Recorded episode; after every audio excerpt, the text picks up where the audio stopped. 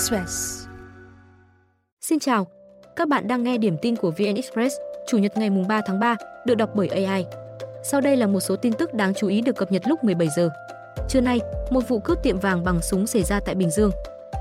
Khoảng mười hai giờ, bốn người gồm hai nam đi trên hai xe máy, cầm súng xông vào tiệm Kim Hoàn Bích Quy ở huyện Bầu Bàng, tỉnh Bình Dương. Một người chĩa súng đe dọa chủ tiệm, đập tủ kính trưng bày.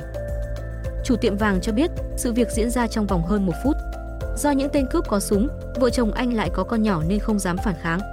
Số vàng bị cướp khoảng hai mươi lượng, trị giá gần một tỷ đồng. Cảnh sát đang khám nghiệm hiện trường, truy bắt nhóm cướp.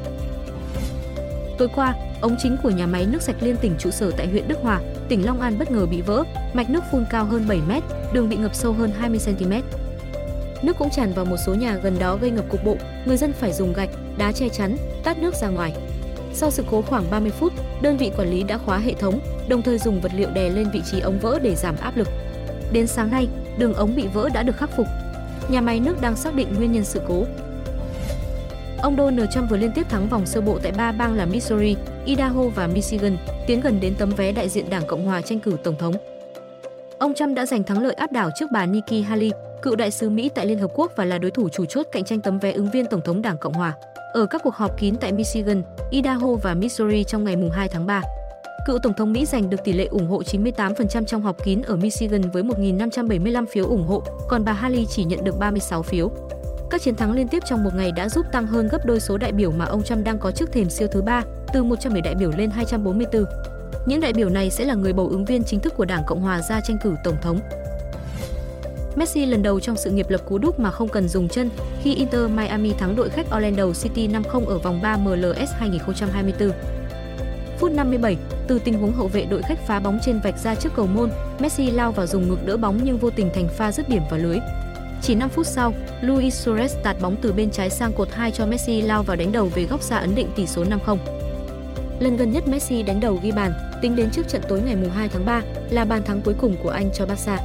Trong sự nghiệp, thủ quân Miami mới ghi hai mươi bảy bàn bằng đầu, tỷ lệ chỉ ba phẩy ba phần trăm tổng số bàn.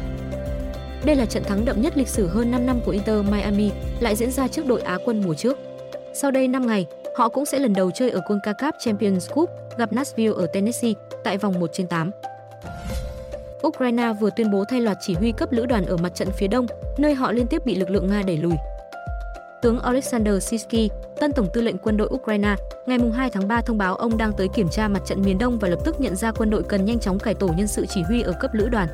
Ông cho biết, khi một số chỉ huy không thể kiểm soát tình hình, có những hành động và mệnh lệnh đe dọa tính mạng và sức khỏe binh sĩ dưới quyền, tôi buộc phải quyết định thay đổi nhân sự.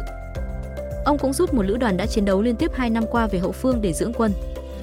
Hôm một tháng ba, ông từng thừa nhận một số chỉ huy quân đội Ukraine đã bộc lộ thiếu sót trong nhận thức và đánh giá tình hình của đối thủ, làm suy yếu phòng tuyến ở một số khu vực. Lực lượng Nga tuần trước kiểm soát thành phố Avdiivka ở tỉnh Donetsk, miền đông Ukraine, sau cuộc giao tranh kéo dài nhiều tháng. Chính phủ Yemen vừa cho biết, tàu hàng Anh Rubima đã chìm trên Biển Đỏ sau khi bị hư hại do trúng đòn tập kích của Houthi hồi giữa tháng hai.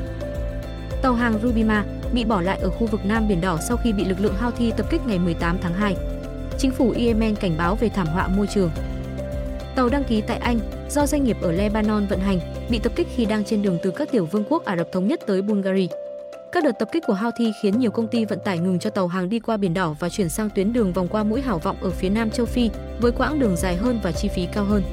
Mỹ và Anh nhiều lần mở các chiến dịch tấn công vị trí Houthi đặt radar, tên lửa chống hạm, xuồng tự sát và u a vê, song chưa thể ngăn lực lượng này tiếp tục tập kích tàu hàng.